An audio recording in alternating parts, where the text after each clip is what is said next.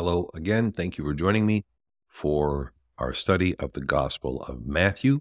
We are looking today at Matthew 4, the rest of the chapter. Last time we looked at the beginning, verses 1 to 11, which was the temptation in the wilderness. Now we're going to continue on with the beginning of Jesus' earthly ministry, proclaiming the gospel at verse 12, and then we're going on all the way to verse 25. But we'll start with verses 12 to 16. Now when Jesus heard that John had been arrested, he withdrew into Galilee. Leaving Nazareth, he came and lived in Capernaum, which is by the sea in the region of Zebulun and Naphtali, so that what had been spoken through Isaiah the prophet might be fulfilled. The land of Zebulun and the land of Naphtali, toward the sea beyond the Jordan, Galilee of the Gentiles. The people who sat in darkness saw a great light. To those who sat in the regions and shadow of death, to them a light has dawned. So Matthew jumps ahead now to the time after the arrest of John the Baptist, just before Jesus begins his work in Galilee. In verse 15, regarding this phrase, Galilee of the Gentiles, the Orthodox Study Bible writes, the term Galilee of the Gentiles indicates that many non-Jews lived in the region. Having a mixed population, it was not considered a genuinely Jewish land, even though many Gentile residents had converted to Judaism during the Maccabean period, because many of the Jews there had been influenced by the Greek culture and its customs. They were generally considered second-class citizens by the Jews of Judea. So once again, a very important scriptural idea that Christ goes to those on the fringes. He goes to those who are cast off, and he identifies with them. He identifies with us at the fringes of the human experience, to be with us there, to offer us a way back to him. We also see this playing out in his choice of Capernaum as his home base, because that was a northern city. And if you look at the story of Israel, danger always came from the north. So in Jesus, the Messiah, even the people of the northlands, even the people who represent chaos and death, receive the light of Christ. And this reminds us, of course, of the resurrection and the descent into Hades. Again, Christ goes to the fringes, even to the point of death itself, to meet us there, to offer us a way back to him. The rest of the chapter, verses 17 to 25, is the beginning of Jesus' ministry and the calling of his disciples.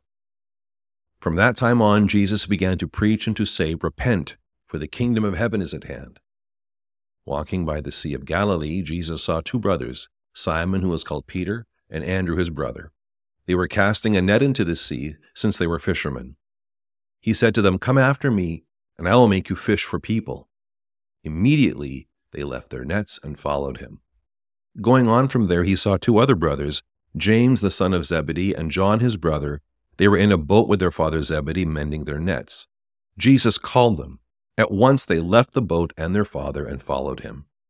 Jesus traveled through Galilee, teaching in their synagogues, preaching the good news of the kingdom, and healing all kinds of diseases and sicknesses among the people.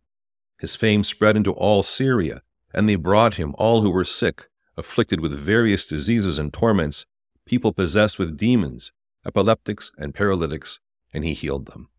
Great crowds from Galilee, Decapolis, Jerusalem, Judea, and from beyond the Jordan followed him. Jesus begins his preaching with the words, "Repent, for the kingdom of heaven is at hand," or the kingdom of heaven draws near. And we see that Christ's first words of preaching echo the ones of John the Baptist, "Repent." And really, that word is a summary of the entire gospel. Because repentance, really means to make a 180-degree turn, a complete shift in our focus. It's not just feeling bad for the fact that we sin. In fact, I would argue that feeling bad for the fact that we sin is what motivates true repentance. But true repentance is to turn away from the darkness of sin and towards the light of Christ.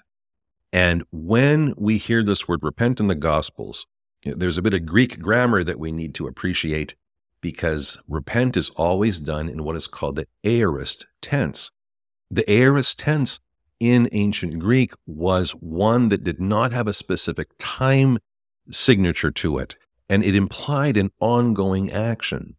And every time you read repent in ancient Greek, it's in this aorist tense, which implies that repentance is not just something that we do once and we're finished, but repentance is a way that we carry ourselves through our life. Every day, every hour, every minute, we have to make that choice to turn away from sin and to turn towards Christ. Verses 18 to 20, we find Jesus calling his disciples, and leaving their nets really means leaving their former way of life. Verse 22, James and John at once left the boat and their father. See, fishing was the family business, so they completely left their old way of life. We turn away from our old way of life, and we turn to following Christ, and we do that regardless of the cost. Going back to the temptations, there is nothing in this world more important than discipleship with Christ.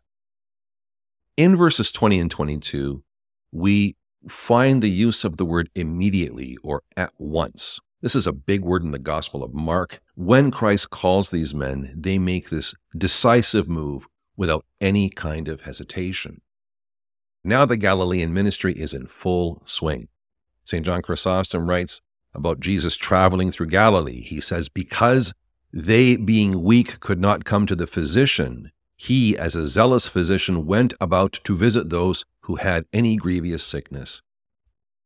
The salvific ministry that Jesus offers us is a ministry of healing us. And all the healings that we see and the exorcisms that we see, this is all part of proclaiming the gospel in acts instead of words. It is the kingdom of God. It is the reign of God, the rule and the will of God. The Orthodox Study Bible notes, the crowds do not swarm Jesus when he commands repentance, in verse 17, but only when he begins to heal and work miracles. This fact shows that the people misunderstand the true nature of his kingdom. Jesus' ministry creates quite a stir among the people, but not for the right reasons. They are there to see this show, to see this spectacle. He is there to call them to not look at the external signs, but to look instead within themselves, to look into their hearts, to root out the sin that is in there, to acknowledge their need for the grace and the love of God, and to experience even greater wonders than the ones that he is showing them in all these healings and exorcisms, to experience the glory of God's kingdom. And that is about, again, changing their focus. This is all about repentance. That's the essence of the gospel. That's the essence of what it means to repent. Next time, we will move on to a very important part of our Lord's earthly ministry in Matthew chapter 5.